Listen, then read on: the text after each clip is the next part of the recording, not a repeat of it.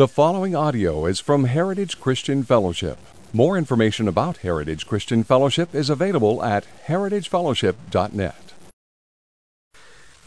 So, we are in Acts chapter 21. Uh, a couple of weeks ago, before Mother's Day, Mitch was sharing with us from the first part of Acts 21. And uh, during that time, he shared with us uh, about Paul's return to Jerusalem and how he came to Jerusalem and, and was intent on being able to share the good news of what God had been doing among the Gentiles in uh, the, the greater part of the Roman Empire and the way that the gospel had been continuing to, to spread. And so Paul returns to Jerusalem with knowing, though, that in every city that he goes in, the Holy Spirit is testifying by the hand of prophets and by, by the witness of the saints that suffering and imprisonment wait for him in Jerusalem. And when he arrives in Jerusalem, he meets with uh, the early church founders. James uh, is there, the, the half brother of the Lord, who is a, a, leader within the early church, and the apostles that are, have continued to remain there. And, and they begin to warn Paul about the tensions that are rising there in Jerusalem because there's reports from those that have lived in those communities, Jewish people who have lived in those communities, that are now coming back to Jerusalem to celebrate Passover and Pentecost. They're there for the, for the holidays, uh, for those, those Jewish festivals that were so important to their, their worship.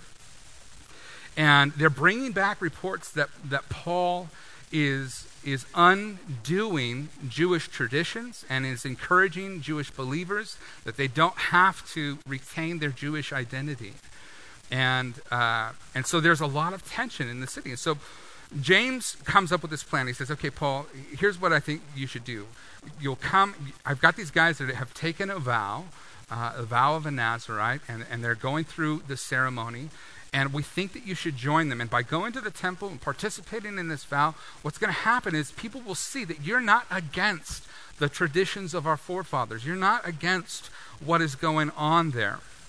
And so Paul, uh, out of a heart to, to reach his own countrymen, he concedes. He says, okay, yeah, that, that's a good thing. This is a way for me to build a bridge with my own community. So, just to, to kind of recap where we left off, in verse 27, it says this And when the seven days were almost completed, that the seven days of, of this uh, Nazarite vow, the Jews from Asia, now remember, Asia is the, the northern part of Greece and, and Turkey, and that is a place where Paul has planted churches and done ministry the Jews that had traveled from Asia, seeing him in the temple, stirred up the whole crowd and laid hands on him.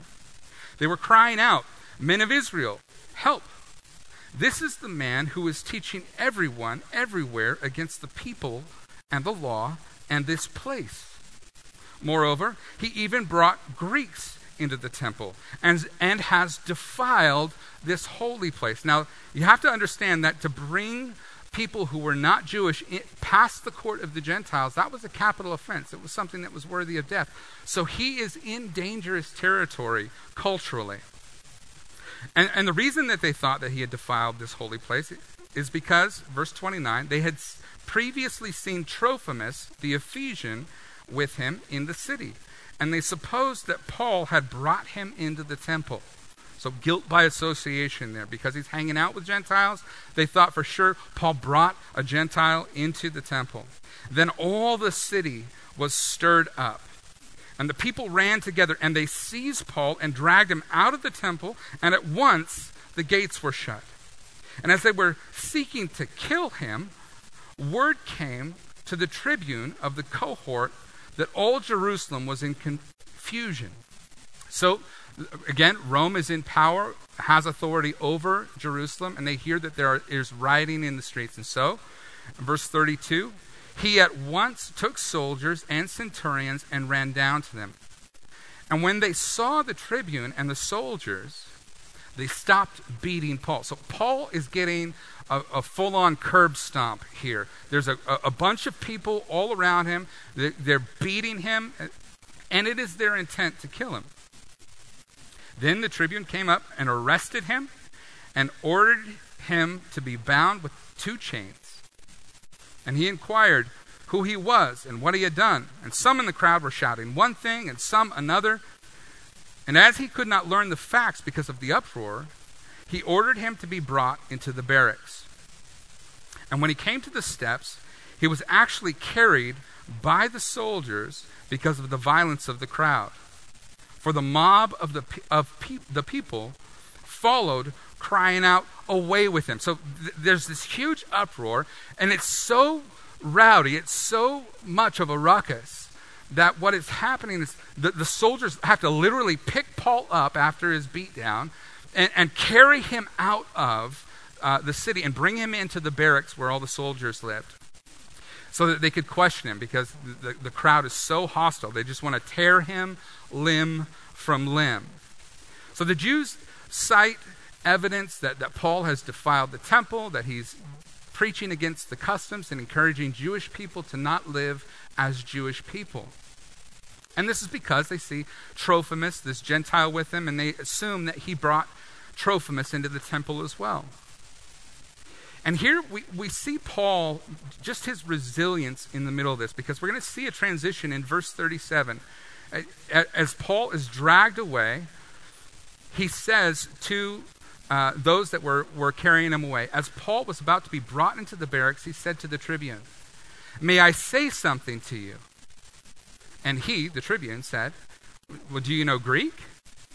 Are, are you not the Egyptian then, who recently stirred up a revolt and led the 4,000 men of the assassins, or the Greek word there, Sicario, the assassins out into the, into the wilderness? Aren't you the guy that just led this revolt and all these assassins, these Sicario, were, were, were brought out into the desert? Isn't that you?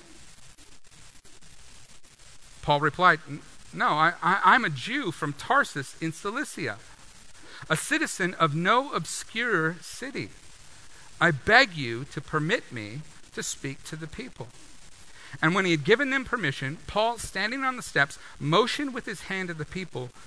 And when there was a great hush, he addressed them in, he- in the Hebrew language. Now, I'm going to pause here for just a moment. I, I want you to see, first of all, God, the way that God had worked in Paul's heart. He had such a clear gospel focus. Why is he in Jerusalem in the first place?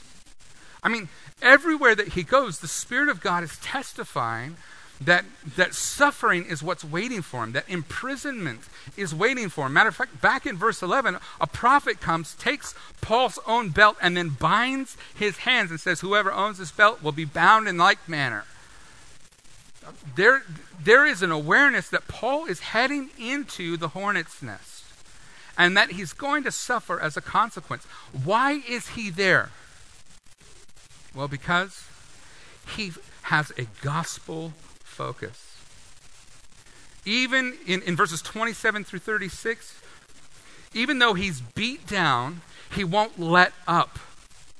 As they're dragging him away, he says to the tribune, he says, Hey, listen, could, you just let me talk to the people? I just want them to hear my story. I want them to hear what Jesus has done. I want them to understand that I'm not against them, I'm actually for them. And so, locked down, he speaks up. While he's locked down, he speaks up. He, he says, Let me address what is happening here.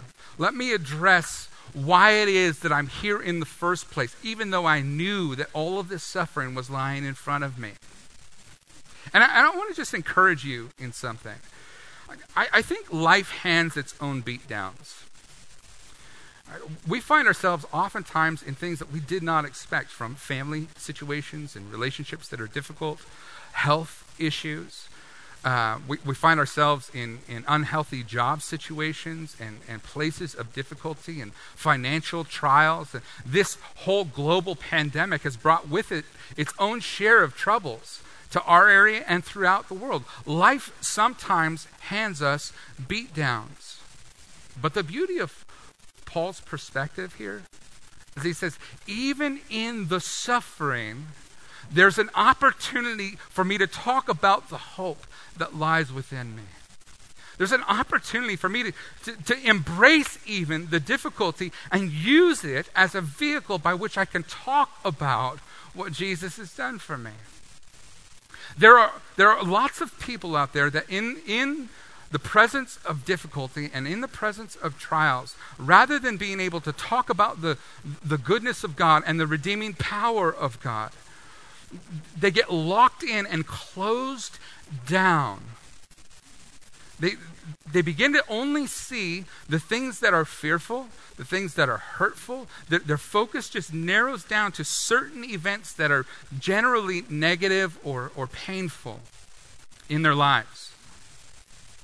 But, but Paul, he, he stands back up above the suffering. And his perspective is even in this, there's an opportunity for me to talk about the hope of the gospel.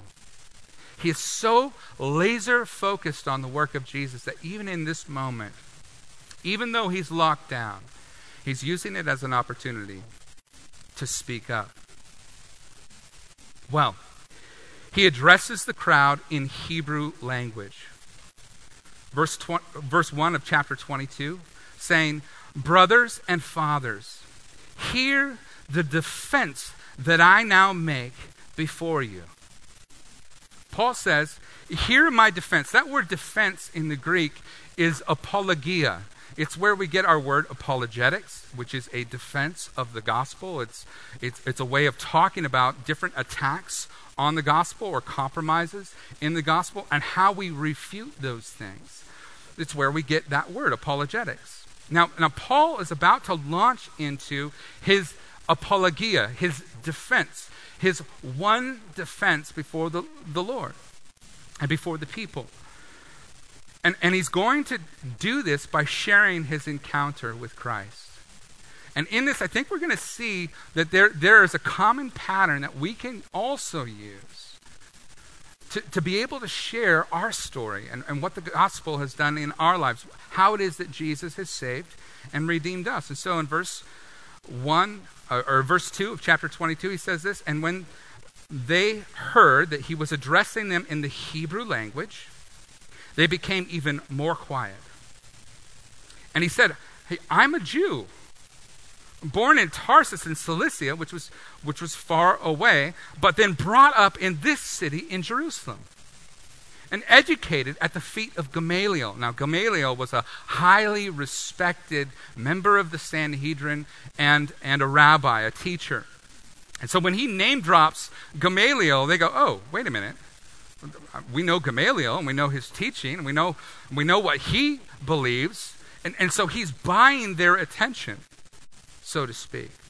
And he says, I was raised under Gamaliel according to the strict manner of the law of our fathers. So again, he's, he's talking about the law. He says, Our fathers. He says, Man, that this is something that I was brought up in. I get it. I understand it. And he says, Even being zealous for God, as all of you are this day. He says, I know why you guys are beating me up.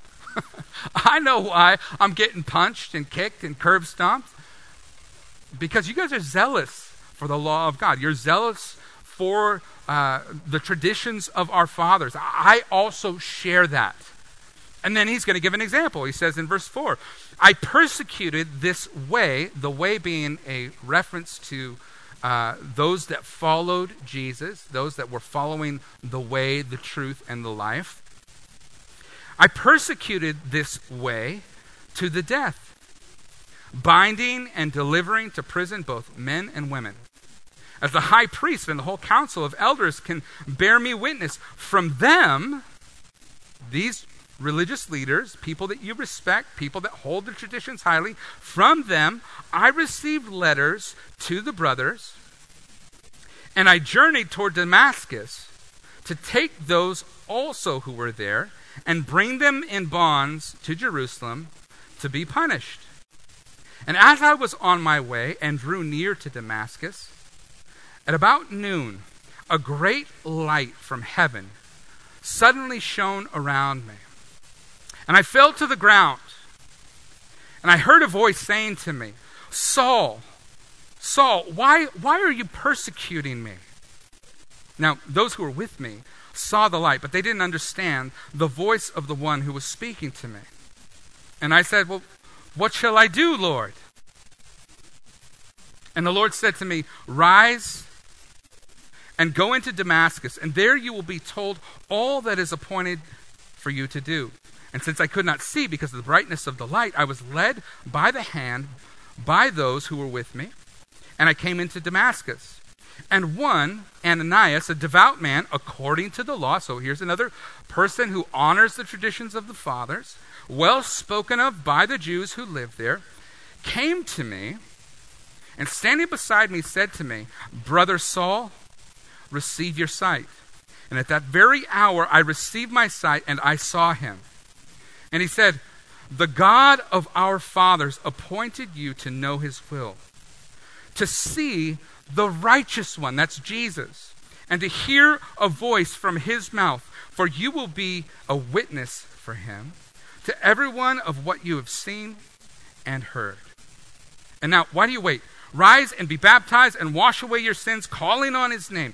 And when I returned to Jerusalem and was praying in the temple, I fell into a trance. And I saw him saying unto me, Make haste, get out of Jerusalem quickly, because they will not accept your testimony about me. And I said, Lord, they themselves know that in one synagogue after another I imprisoned and beat those who believed in you. And when the blood of, of Stephen, your witness, was being shed, I myself was standing by and approving of and watching over the garments of those who killed him. And he, that's Jesus, said to me, Go, for I will send you far away to the Gentiles. Now, here Paul offers up his, his mia apologia, his one defense. What is his one defense? Look, we, we could talk about traditions, we could talk about all these things. I have a, a high regard for my, my traditions, the things that were handed down to me, how I was raised. I have a high regard for your religious zeal and your, your zeal for the house of God and for the temple. I also honor those things. But why am I here? What is my one defense? What is my mia apologia? It's this. It, it's that I met Jesus. I saw him with my own eyes. I actually was, was hostile towards the faith. I, I was headed the other direction. I wanted to kill Christians just like you are trying to do to me. But then, as I was on my way to do that, I saw the risen and resurrected Jesus. He came to me. And in blindness, I had to, I had to rethink everything that I had believed. If this Jesus really is the Messiah, if he really is risen from the dead, if this really is the king that God promised, then what does that mean? He had to, in darkness, think about all the implications of the gospel. And that set for him a new course in life to where even in the presence of suffering, even knowing the bad things that were coming, that he would have to still continue to proclaim who Jesus is. You see, Paul's gospel focus brought him to a place where he had to, he was compelled to share his gospel experience. And verses 20, chapter 21, verse 40, all the way through verse 21 of chapter uh, 22, Paul is building a bridge to be able to share the gospel with the people. He speaks their language. He comes to them in Hebrew. He's not speaking Greek. And he, and he says to them, Hey, listen up. Here is the story of why I'm here. He shares their language, he speaks their language, he shares their commonality. He's like, man, I came from the same history that you do. I came from the same background as you. I understand the same principles. I have the same honor for the things that you do. Man, I, I get it. I get why you're here. We are common in our understanding. Uh, we have had the same life experience. We share these things together. But then not only does he speak their language and share their commonality, but in verses 6 through 21, he states his experience. He says, But guys, even though we have the same background and even though we've, we've shared the same language and culture and we understand the same things, I've had an encounter that changed me. It changed my perception of the world. It changed my understanding of, of, of, life and God and what the point of all this is. I've had an encounter with the risen and, and resurrected Jesus, the King above all kings, the Lord above all lords. And he has sent me into the world for this purpose that I might proclaim my experience with God. That I might proclaim the coming of his king. And if I could offer some form of encouragement to you, I would say, man, sometimes the gospel gets overcomplicated. We, we worry about the technicalities of, like, well, I need to say this formulaic way of, of presenting the gospel. I need to ask these questions. Listen, th- those tools can be helpful it's helpful to have an understanding of apologetics, but listen, even more than apologetics in the, in the scientific sense of understanding all arguments against God, there is one apologetic that matters most. And that is have you encountered the risen and resurrected Jesus? Have you come to know him? Has, has he spoken to you and called you unto himself? Has your heart been changed by the gospel? Have you been filled with the Holy Spirit? Listen, the most powerful defense that you have is a life that is surrendered to Jesus. A life that's been changed. And man, it, it, it's good it is good to, to speak the language of the people around us. It is great for us to share commonality with our, the, the people in our community, our friends or family or coworkers or wherever we have influence. But at some point, we have to say, listen, I don't see the world the way that you do. There's a difference in, in, in some of our experience. And what is that difference? I met Jesus. And he really truly changed me. I'm different. I'm not perfect. I'm not anything special. I'm not, you know, better than the average citizen. And a matter of fact, in some ways, when you compare me to others, I'm, I might even be worse. But I know Jesus. I met him. He's real and he changed me. He changed my heart.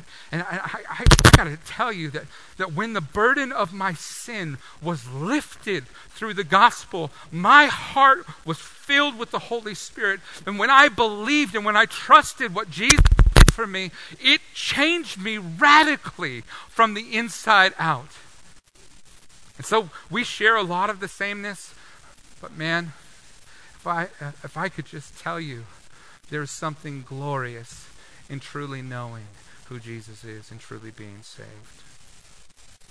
So we see this pattern. He speaks their language, he shares their commonality. He states finally his experience, his encounter with Jesus. And guys, sharing the gospel with the people around you is, is as simple as that. And I, you know, I, there was a time uh, a while back uh, when I was pastoring in Cave Junction, I, I wanted our church to reach out. You know, I wanted them to to go out into the community and, and share the gospel. And so what we did is we took several thousand dollars and we divided it up into envelopes enough to give one envelope to every single person in our church. And we said, okay, look, this is what that money is for, okay? Uh, we want you this next week to take a friend, take a coworker out to coffee uh, take a family member and sit down with them and, and sit down across the table and just tell them what Jesus has done. Listen, we're, we're content to talk about Christianity, we're content to talk about God. But oftentimes, the one thing that we avoid the most is the, the most important piece. How has Jesus changed you? So I, I gave those envelopes to every person in our church. Every person got an envelope, and they were sent out to go and share the gospel. And you know what I found? I heard back from two of them. Two people. That's it. After all, you, you might say, well, that, that's a waste. Well, it gave me a really good metric for the health of our church. Because even though they had the resources in front of them, even though they had the ability in front of them, it was going to cost them nothing but pride to be able to share the story of Jesus. They were reluctant to talk about how Jesus had changed them. And I, I just want to encourage you, guys, we can talk around the issue all day, but at some point you have to be able to say, This is how Jesus has changed me. This is what he did in my life. I'm different now because of this. Well, that's what Paul does here with his fellow countrymen. Now, I want you to notice the results here. Okay? Here's the results.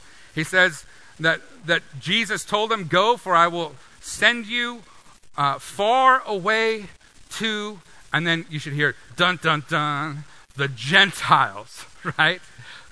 That is the trigger word for this crowd. They're like, What? I knew it.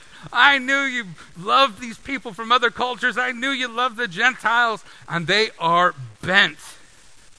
Verse 22 chapter 22. And upon this word, they, uh, they listened to him. Then they raised their voices and said, Away with such a fellow from the earth, for he should not be allowed to live. Okay, little caveat here, just real quick. I want you to see this.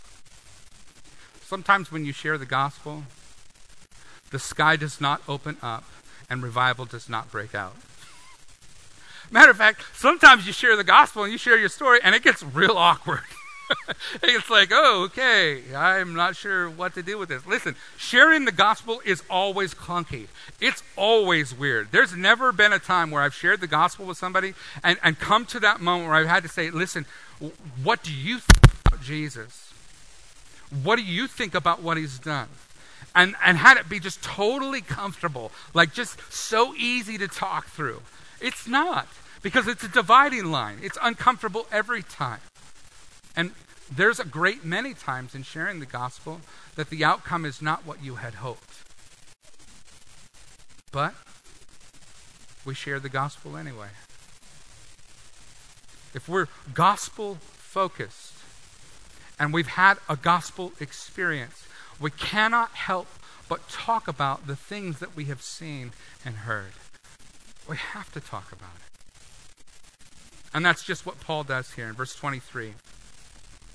And as they were shouting and throwing off their cloaks and flinging dust into the air, I mean, this is a wild scene. They just like start screaming, they rip their clothes, they just grab dirt and like throw it up in the air. They're, they're so bent out of shape. Then the tribune ordered him to be brought into the barracks, saying that he should be examined by flogging to find out why they were shouting against him like this. But when they stretched him out for the whips, Paul said to the centurion who was standing by, is, is, is, it lawful for you to flog a man who is a Roman citizen and uncondemned? Now, here's what's happening. The tribune says, okay, bring him in the barracks, bring him in here. We got to figure out what, what this mess is. So we need to get the truth from this guy at all costs. So they, they stretch him out, they stretch Paul out, they tie up his hands and put him up against the whipping post where they're going to flog him. Right at the last minute, before the flogger begins to whip and beat Paul, Paul says, Is, it, is this lawful for you to do this? Because I'm a Roman citizen. Now, here's what you need to know. Historically, in, in the Empire of Rome, if you were, not everybody in the Empire of Rome was a citizen. If you were a citizen of Rome, if you had citizenship for Rome, then that entitled you to due process you had to be given a fair trial. You had to be, your case had to be heard. You were not allowed to be whipped or beaten until you had had due process in a court of law. And so now they're about to beat this guy without due process, which puts them in jeopardy. So the guy that's got the whip is like, oh, hey, let me put that down. And, and he, he goes back to the drawing board, goes back to the tribune, and begins to tell him. When the centurion heard this, he went to the tribune and said to him, What are you about to do? For this man is a Roman citizen. So the tribune came to him and said, Tell me, are, are, are you a Roman citizen? And he, that's Paul, said, Yes. The tribune answered, said, I, I bought this citizen, citizen, citizenship for a large sum. And Paul said, But I'm a citizen by birth. So there were two classes of citizenship.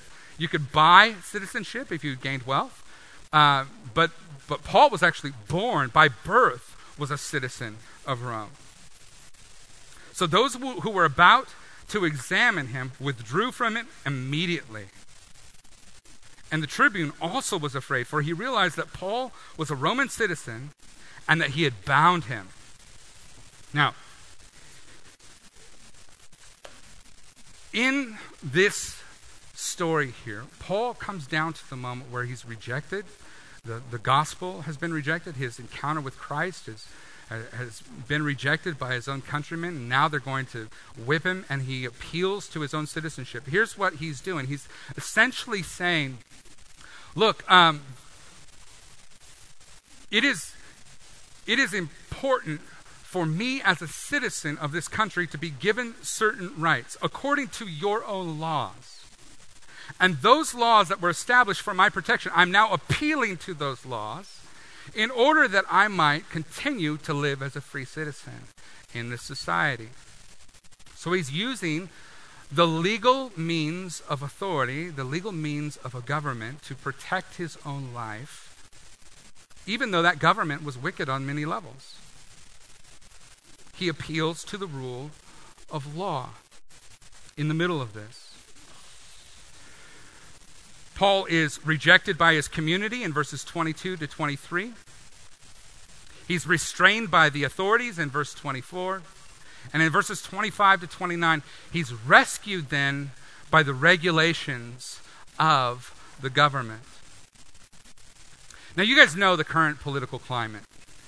Uh, if you are you know, not living in a hole somewhere or a bunker, uh, then, then you've no doubt read the news articles that come across the feed continuously or, or watched the nightly news. Perhaps you've been involved in some Facebook fights or some sort of social media battles that have raged back and forth. Our, our country is, is really being ripped apart. Now, some of this comes down to, in, in the middle of the coronavirus, some of this comes down to perception. That is, that there are, there are people in greater populous areas, parts of, of the country that have a lot of people condensed into uh, a small environment in urban areas. And, and on a daily basis, what's happening is the people in those cities recognize that like they are they're walking across and in front of hundreds of people throughout the day. They're, they're walking across and touching doorknobs and entering businesses and, and standing in line with, with people in close proximity at Starbucks and, and, and touching elevator buttons. Every day, the contact that they have with the, the germs and the possibility of getting sick around them is, is astronomical. They can't stop being exposed to what everybody is exposed to. And so there is genuine fear in these environments. And then you come to a place like Southern Oregon. A, a, a, place like this where, you know, I might actually go through an entire day where the only person that I have any physical contact with is my wife and kids. That's it. I might get in my car in the morning, leave, go to work, sit in my office, uh, study the Bible, and make phone calls, and answer emails and whatever else, and then leave at the end of the day wave at my coworkers, make my way home, and I haven't touched a single soul throughout the day. And so, in my experience, the threat of this thing is, well, it's not as accentuated as it would be if I lived in a different place in the country. And so we see this there's a battle between urban areas and rural areas we see that there is a high level of fear and awareness in these urban places. And in more rural areas, there's like, listen, the thing I fear the most is not being able to feed my family because I, I, I can't open the doors of my business or I don't have a job to go to, and there aren't opportunities for me to replace that income. The threat is perceived differently from two different points of view. And this has led to a division in thought on the best way to approach the issue, of, of, of how best to proceed. For us here in Southern Oregon, we see the bigger issue as being financial stress and, and the shutdown of our state and the economy. For places where there have been larger outbreaks, the very real possibility that somebody that they love, somebody that they're connected to, might come down with the virus or that they themselves might be exposed to it and that their life might be in danger. That, that's the most scary thing that they can possibly imagine. Then you add to that all the other things that are, that are factors here. You add to that the argument about the constitutionality of the prohibitions that are in place during the COVID 19 crisis. You add to it that, that the rights guaranteed in the Constitution have been suspended for the common good of fellow citizens. Then, then seed into that, pour into that the political divide and the current political climate, climate in, a, in an election year. You add the prevalence of conspiracy theories on the internet, everything from you know Bill Gates to whatever. I, I heard one right at the very beginning of this. I heard one that that what was really happening in the lockdown was that there was a giant meteorite that was going to strike the earth, and the, that the governments of the world had united in force to keep people in their houses to lessen the casualty for when the meteor strikes the earth. That was one of the, the conspiracies that I heard. There's fears about globalization. And as a result of that, there's racism that is taking place, especially in city environments where there uh, a larger population of people who are Chinese. And, and when you, you, take all of that, you, you put it in a blender, you mix it all together, and what you end up with is, is, is a situation where, as a country, and listen, listen, as a church, we are divided about how best to proceed. And what are Christians to do? What are Christians to do when, when the scriptures clearly give us directives about how best to be citizens to even a godless governance? I mean, let me just show you here. Let, let's go, if you flip forward to, to the book of Romans, to chapter 13, let me read to you what Paul the Apostle writes to the citizens of Rome. Okay? He says this in chapter 13 of the book of Romans let every person be subject to the governing authorities. For there is no authority except from God. So every authority that exists comes from God. And those that exist have been instituted by God. Therefore, whoever resists the authorities, hear this, resists what God has appointed. And those who resist will incur judgment. For the rulers are not a terror to good conduct, but to bad. Would you have no fear of the one who is in authority? Then do what is good, and you will receive his approval. For he is God's servant for your good. But if you do wrong, be afraid, for he does not bear the sword in vain. For he is the servant of God, an avenger who carries out God's wrath on the wrongdoer. Therefore, one must be in subjection not only to avoid God's wrath, but also for the sake of your own conscience. For because of this, you also pay taxes. For the authorities are ministers of God, attending to this very thing. Pay to all what is owed to them, taxes to whom taxes are owed, revenue to whom revenue is owed, respect to whom respect is owed, and honor to whom honor is owed. Now, you have to understand that as Paul writes to the church at Rome, he's writing to people who understand the wickedness of the government that they are under. They are right in the front row. They are in the, the Washington, D.C. of the Roman Empire. They see all the, the slime of politicians and all, all the, the, the uh, agenda that people have for their own purposes. They see the, the intermixing of government and business and buy offs and the crushing of, of, of, of the poor. They, they see all of it, right? And yet, Paul says to these Roman citizens, give honor to those authorities. You know, the Apostle Peter says the same thing. Let me read this to you. He says this Be subject, this is 1 Peter chapter 2, verse 13. Be subject for the Lord's sake to every human institution, whether it be the emperor as supreme, or to governors as sent by him to punish those who do evil and to praise those who do good. For this is the will of God. That by doing good, you should put to silence the ignorance of foolish people. Live as people who are free, not using your freedom as a cover up for evil, but living as servants of God. Honor everyone, love the brotherhood, fear God. And then he says, and honor the emperor. So here we see in Scripture there is a divine directive to submit and to surrender to authorities.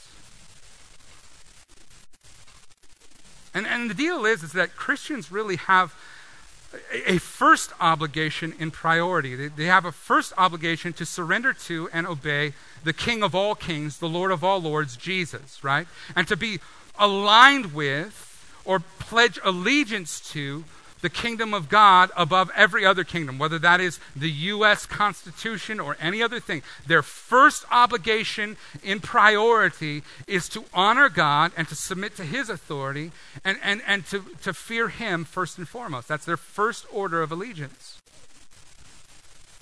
Yet, it's also important to remember that one of the decrees of that king is that all authority on earth has been given by him and that we're to honor that authority. We're given hope, though.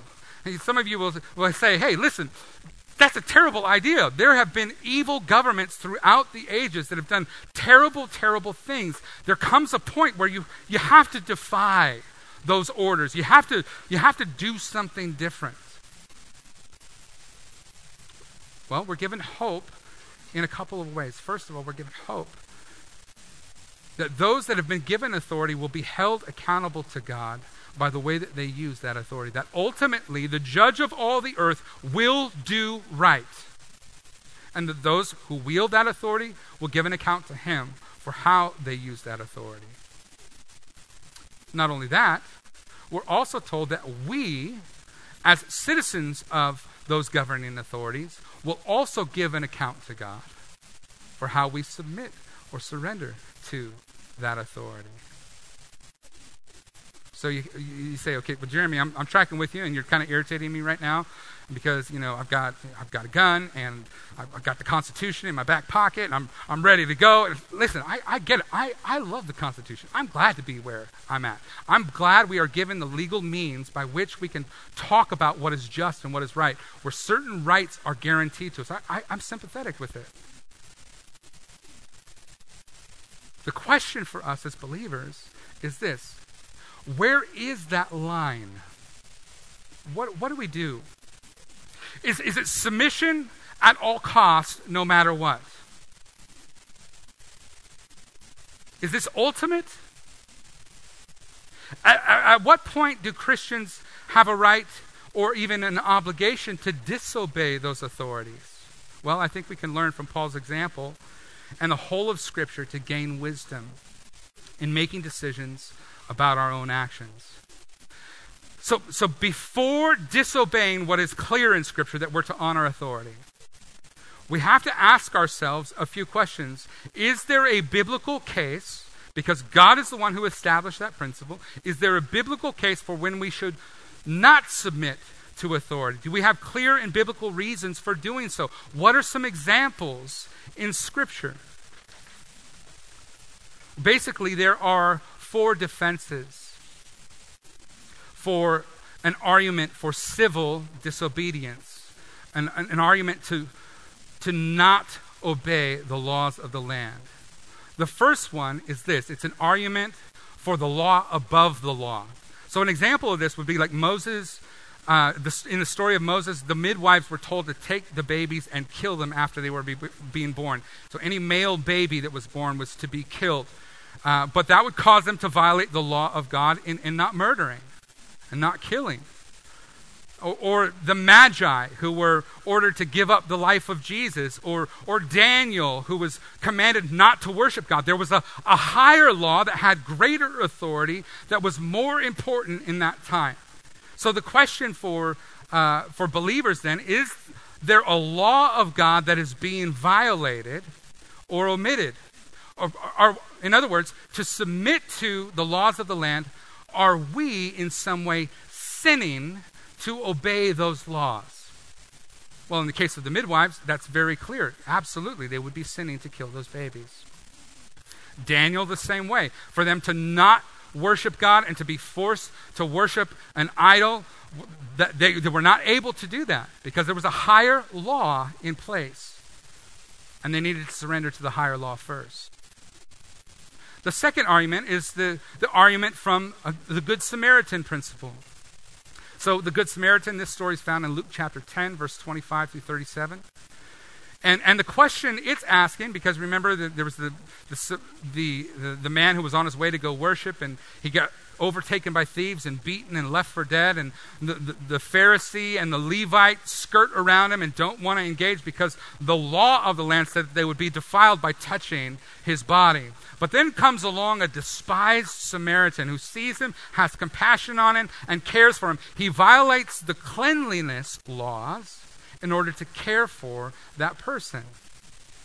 Why? Because there was, again, a greater law. The greater law was to care for those who are hurt, who are wounded, who, to care for those who have been injured among you. And so he ignores the traditional law for the sake of embracing a greater law and the care for his fellow man, for those that are made in the image of God.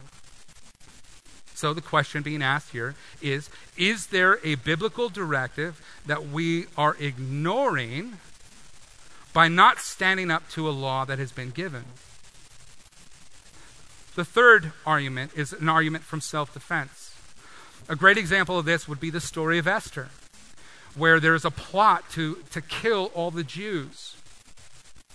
And Esther violates the law of the land in order to protect others. And so the question that's being asked here is are we protecting the lives of those made in the image of God? Are we, are we saving people by violating the law? And the fourth argument is this it, it sounds similar to the last one, but it, has got some nuance. It's, it's different. This is the argument from the necessity of defense. So, a good example of this would be Joshua. Uh, in, the, in the story of Joshua, as the, the spies go in to, to look at Jericho and see what's there, Rahab, the harlot, lies to the authorities of that government and hides the spies to preserve their life. Another way to say this is do, do we violate a present law for the good of a, a, a law that is, um, or for the good of preserving a life and, and saving it? Should we violate a good law in order to keep a higher law? So, in those four examples, they kind of boil down to basically the same points. There's a necessity to defend those around us, there, there's a need for self defense and self preservation, like in the story of Esther. There's a need to care for our fellow man. And, and there is a set of laws that take precedence over the laws of the land, and that is the law of God. So, in the end, you have to be able to make a biblical case that the violation of the laws of the land align with what we see in Scripture as being times where God has honored that violation. Otherwise, we are to submit to the laws of the land. Now, in the end, as you ask those questions, is, is in this present situation there a law that is being given to us that causes us to sin against God and violate His law? Or is there a biblical directive that we've been giving that we are ignoring for the sake of keeping the law of the land? Or is it necessary for us to break the law to protect the lives of those who are being killed as a result of the law? Or should we violate a good law to keep a higher law? You have to be able to answer those questions before you step into the, re- the arena of civil disobedience. So here's some questions I want to ask you. And, and by the way, I should say this. Even at that stage, it's very rare that you are obligated to violate a law. More often, it might be that you are permitted to violate a law. Not obligated, but permitted. And there's a major difference, a major distinction between the two. So here's some questions that I would like you to ask. For your own self and for your own hearts, questions that I've, I, have i have had to ask my own self as well. First of all, are your kingdoms properly prioritized? Where does the law of the land, the, the Constitution, the government, uh, where does that fit in priority to the law of Christ and submission to his authority? The kingdom of God has to be first, and the law of the land has to be second. In other words, I can't flip flop the two and, and, and, say, no, the, the, the law of the land is first, and, and the kingdom of God comes secondarily, so that if there is, you know, uh, dissonance between the two, that, that I default to here first because the law of the land is mo- more important. No, I, I have to default the other way around. That is, that the kingdom of God comes first. Its principles, along with those principles, Romans 13, along with those principles, the need for justice and care for the poor, along with those principles, a whole bunch of things about loving our fellow man. Are your kingdoms properly prioritized? Second question. We're commanded in Scripture to faithfully pray for those who are in authority. Listen, I have seen on Facebook and social media people that I know that are mature believers bashing Kate Brown and saying the most ungodly things that you could possibly imagine. And in the middle of that, I, I find myself going, Look, have you prayed for her? Have you, have you fulfilled the first command of God and coming to the Lord and saying, God, move her heart, save her, change her, make her different? God, continue to work through her, dispense your authority and your goodness through her. Have you prayed for her? I would say, based upon their attitudes, they have not, because it is impossible to hate somebody you're praying for. Third thing, have you explored legal options before jumping to illegal options? Before you step into the arena of civil disobedience, have you explored what legal means there are to protect rights before you step into the arena and violate God's law in submission to authority? Before you jump to illegal options, have you explored the legal options? Fourthly, is there a biblical reason to disobey the command of Jesus? that we should obey the authorities? Is there a biblical reason to do that? Those are the questions you have to answer before you, you join the protests and you join the throng. Now, I realize that right now, even those of you who are at home uh, may fall on either side of, of that argument.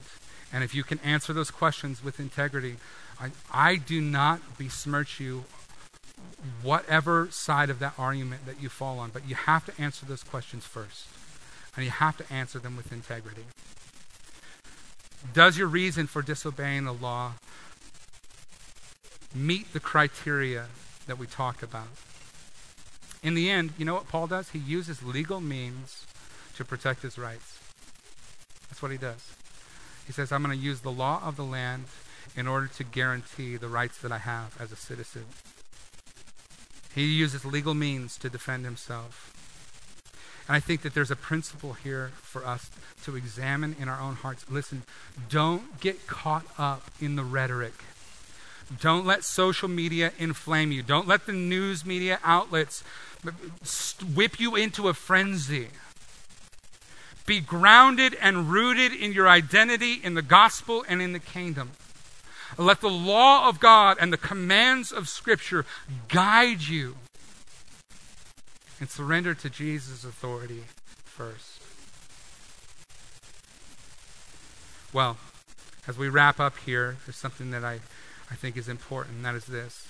Paul's only defense, his one defense, his mia apologia, is that the risen Jesus and his kingdom are worth living for, worth sacrificing for, worth foregoing his rights for, worth suffering for, or even worth dying for.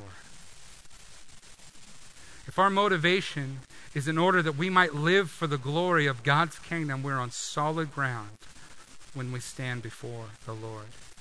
In closing, I'd like to just read a scripture over you. I just, I just, I want to read, I want to read this to you. This is from First Peter, chapter three, verse eight. He says this: Finally, all of you, and he's just been done talking about uh, submission to authority. He says this: Finally, all of you have unity of mind, sympathy, brotherly love a tender heart, a humble mind. Do not repay evil for evil or reviling for reviling, but on the contrary, bless. For this is what you were called to, that you may obtain a blessing. For whoever desires to love life and see good days, let him keep his tongue from evil and his lips from speaking deceit. Let him turn away from evil and do good. Let him seek peace and pursue it. For the eyes of the Lord are on the righteous, and his ears are open to their prayer. But the face of the Lord is against those who do evil. Now, who is there to harm you if you're zealous for what is good? But even if you should suffer for righteousness' sake, you'll be blessed. Have no fear of them, nor be troubled, but in your hearts honor Christ the Lord as holy. Always being prepared to make an apologia, a defense to anyone who asks you for a reason for the hope that is, in, that is within you. Yet, do it with gentleness and respect. Having a good conscience, so that when you're slandered, those who revile your good behavior in Christ might be put to shame. For it is better for you to suffer for doing good, if that should be God's will, than for doing evil. And then he gives the reason why. For Christ also suffered once for sin, for the sins, uh, the righteous for the unrighteous, that he might bring us to God, being put to death in the flesh, but being made alive in the spirit. Guys, this is how God has called us to live and to conduct ourselves in a society where there is so much division. May God humble us through His Word and keep us close to Him as we surrender to Him. Father, thank you for your Word. Thank you for the way that it speaks to us. God, I ask that you would sharpen our senses, that we would not be pulled by the prince of the power of the air into debates and pulled into all the negativity that is around us, that with a singleness of heart we would surrender to you and make your name known in the world. Help us to major on the things that are major and minor on the things that are minor. Help us to keep our kingdom priorities straight. That God, we would be protected and insulated from being whipped up into a frenzy to such a place where we violate clear commands of Scripture when there is not a specific need to do so.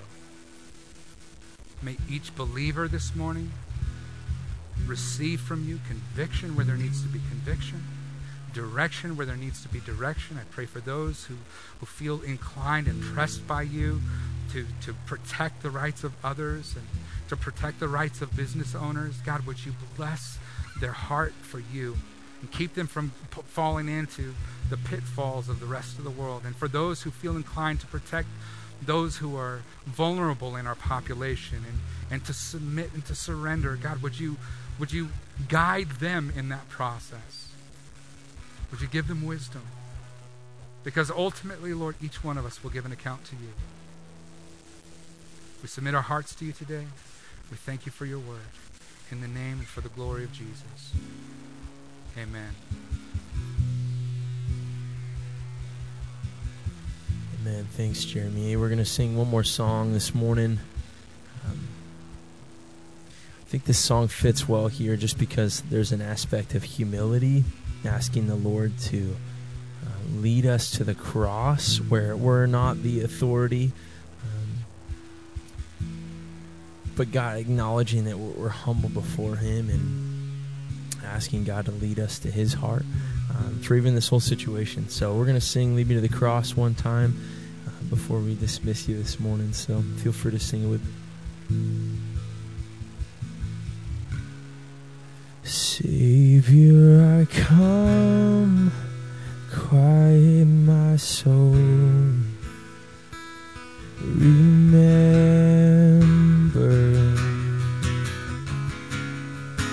redemption's hill where your blood was spilled for our ransom. Everything I once held dear, I count it all as loss. Lead me to the cross where your love poured out. Bring me to my knees, Lord, I lay me down. Rid me myself, I belong to you.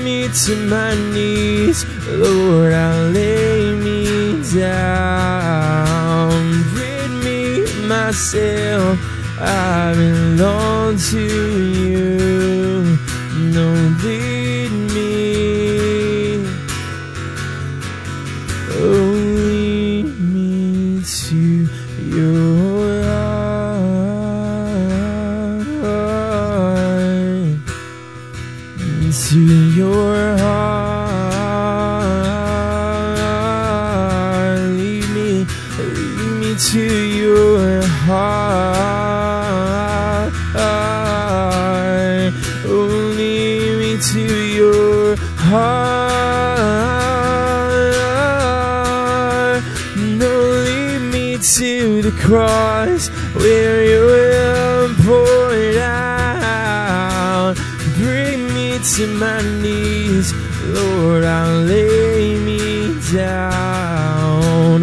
Rid me of myself, I belong to you. No, lead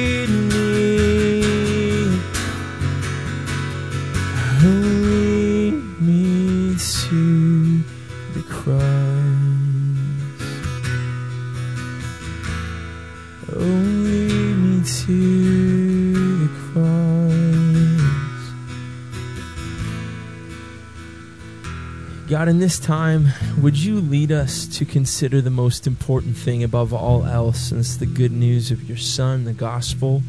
In these trying times, Lord, I pray that we wouldn't get distracted with fighting the wrong battles, but God, we would remember what it is all about and what you did in love for the people that you created and sending your Son down to die on that cross, God. And, and in singing this song, too, we do ask that you would humble us, God, and, and lead us to your heart for the situation. Lead us uh, in our conversations with people. God, we want to be your hands and feet. We want to, we, we're ambassadors, God. We want to represent you well. We just pray that you lead us by your Spirit to say what needs to be said, to not say what does not need to be said, and again, God, just to keep the main thing the main thing. So um, we're humbled by you, God. You're, you're so worthy of our praise and affection, Lord. And we just ask that, that this week that you would use uh, the people of Heritage in, in a unique way and continue to use us, God, as vessels, however you'd see fit in this time. We just pray this in Jesus' name.